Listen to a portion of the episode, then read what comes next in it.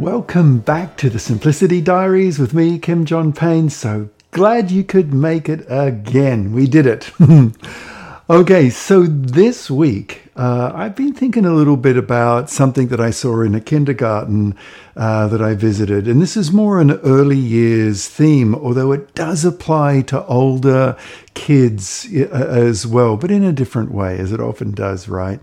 And this is the theme of No, You Do It when when children are getting dressed, and I, I, saw this in the kindergarten. A little child was getting needed to get boots and coats and hats on, saying, "No, you do it, you do it," and was kind of it was almost like a like a feigned uh, helplessness that was going on, and the the kindergarten teacher, you know, tried her best to get the child to because she was saying, "Well, no, you can put on your boots, and you know, you know."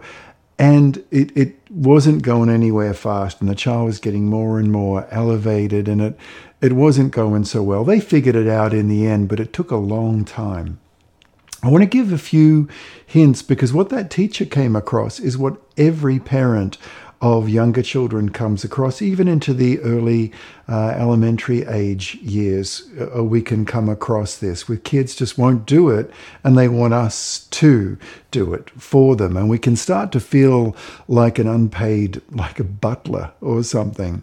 So the first step, when, uh, but when we're going to ask a child to do something, Okay, and we know it's boots or it's coat or it's tidy up or w- whatever it is. Um, the first thing to do is to do, is not to say.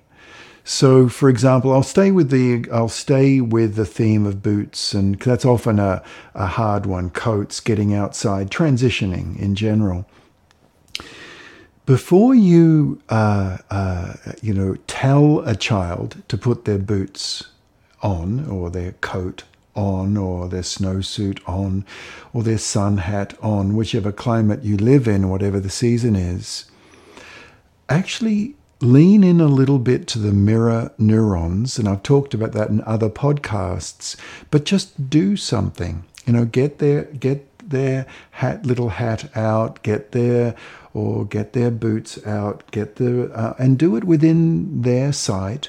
You know, um, put the snowsuit down, get your own uh, coat out, and just busy yourself a little bit, just for a minute or so, with with the uh, the doing of something because the mirror neurons of a child are involuntary and they will not be able to help noticing you do it and inwardly a child starts kind of moving into the um, the bootness, the coatness, the hatness, the tidy upness. They kind of can't help it.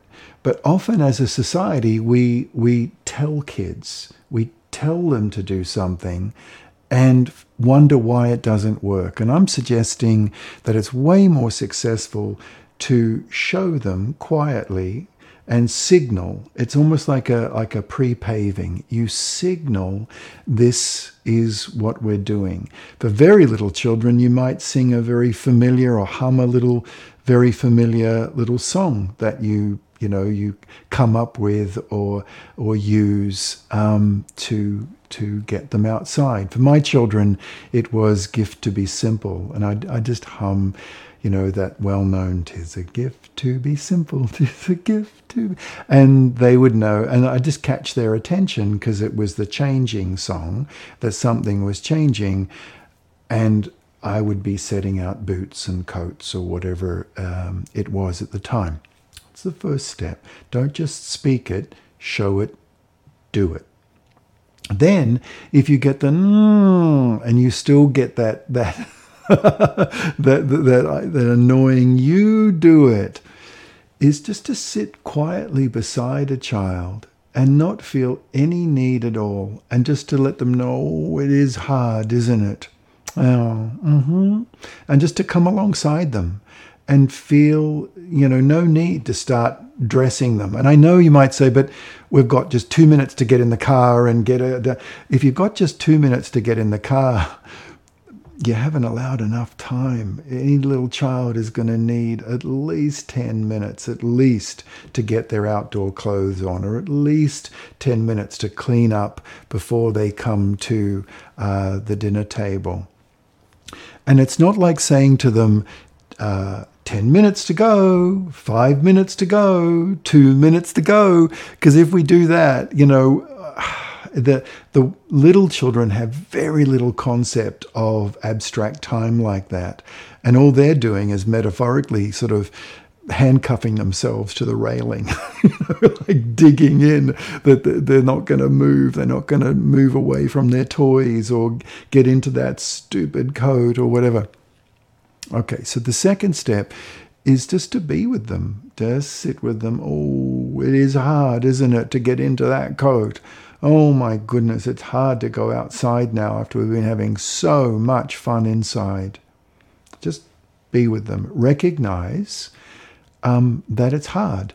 And in a sense, just connect back to this theme of connecting. So connect with them. Mm, it is hard, isn't it?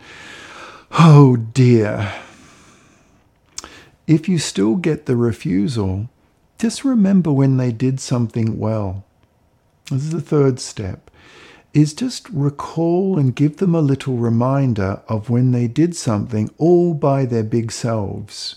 And if they're a little bit older, seven, eight, nine, ten years old, you don't have to speak in that language. You can just say, you know, yesterday you brought in all those tools out the garden before the rain came. You brought in all that stuff, or you brought in all those groceries, didn't you? The biggest, the heaviest bag. Thank you. That that was really good of you. And just find a very simple little memory of when they did something that was helpful, but also they did together with you. Remember their autonomy, that they can be autonomous, they can act independently, they can do things, and remember that. And just sit with them and tell them a little 15 to 30 second story of, and then we brought that inside, didn't we? We did. And you put everything in on the just on the right shelf. Gosh, that was helpful. See, when you do that, you're taking them out of not their only their fight or flight brain, but their freeze. They're frozen. They're not going to do it. They're stuck. They don't want to. Like, no. When you tell them a little story, number one, of their autonomy, of their competency, and number two, it's pictorially based. It's a little 30 second, 15 second. Doesn't have to be a great big deal, but you've told them a little story. You're moving them out of that of that freeze brain, out of the fight flight freeze brain and you've moved them into to a different part of their being into that pictorial imagination and you've also recognized with them that they can be very very strong they can be competent they can be helpful just tell them a little story that will often move kids along very often still recognizing it's hard to, to that we've got a transition now but remember their independence, their their uh, uh, their competency, and remember it pictorially. Tell them just the briefest little story of, of when they did that. If they still don't move, they're still no, and they're wreathing around on the floor, and then try a we direction, a W E, a we direction. And that's not a re direction with an R but with a W, we direction to say, oh, let's just, oh, this is a bother, isn't it, with these coats? Do you know what? I think we just need to get some things out on the counter and pack our lunches just a little bit. So you're still getting ready for what you're doing. If it's packing up uh, toys uh, from the table, it might be that you come over to the kitchen and you sit a child up at the counter and you just tell them a little, you know, and I remember when, these are all other podcasts, aren't they, by the way, those of you who listen to all these podcasts. I remember when you were just a little baby. Do you know what? There was a bird that landed right on the handle of your stroller, of your pram. And and so you you basically we direct. You just take them and you do something with them that's not exactly, you know, forcing them to put on the coat bodily uh, or doing it for them but it is still staying in the flow of tidying up. It, it still is staying in the flow of getting ready, but it's not exactly that thing. It's not exactly the coat. It's not exactly clearing away the blocks or the project, but it is still moving the day forward. You know, you're not just sort of sitting and getting a picture book out and sitting with them, telling them a story. Like we parents know that's just never going to work. Not not not not consistently. We've got too much to do to get out the door. So the third step is a we direction. Now that's discussed more in a previous podcast if you're interested in looking back on we directions. Um, and I talk about why redirections with an R often don't work as well as we hope because they're sending a child to do something. Why don't you go and ride your bike? Why don't you go to into your room and play? Why don't you? And it's sending a child away just when they want to be close and orient to with us. They want us. And that's why redirections often have kids kind of walk off and then come on back like boomerangs after a couple of minutes and start whining and whinging and doing that really annoying stuff. So the third step is a we direction, still staying in the flow of getting ready, but not going head to head with the coat after you've made a little bit of a connection, after you've sat a child at the counter and you've told them and you're putting lunches together and you may be giving them the some of the things to put in the box and organize and you may be telling them a little story. I love these I remember when stories. I think they're beautiful. I remember when you were little. I remember when I was just a little girl. I, you know, that kind of stuff. So, because we've always got an I remember when story, you know, they're so easy. We've got lots of them, haven't we? And then circle on back to the coat and put your own, and again, put your own coat on or get your coat out, uh, get it ready, maybe even put it on and say, okay, coats and boots on now. And it's surprising how often a child will just slip right into that snowsuit pop that sun hat right on, whereas two, three, four minutes before, they were flat refusing, or particularly they were going into that no, you do it, you do it. Because a child saying you do it, I think underneath it all, often there's a motivation of, well, obviously not wanting to do it, but secondly, wanting to connect. They want to connect with you. They want to feel your hands putting their, their, their things on or whatever it is. They want to connect with you as you pack things away and help them.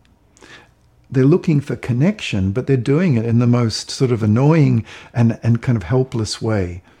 in this way, you can give them what they want. You can keep the, the morning moving or the evening moving. You can keep it moving but you also circle back and get the thing done. Now, and it's all done within three or four minutes. And you are going to spend 15 minutes trying to get that child into that coat and the mop up afterwards and the crying. And it's just a very, very economical way of going about helping a child when they meet that kind of no, you do it type of thing. Okay, I sure hope that was helpful. Okay, bye bye for now.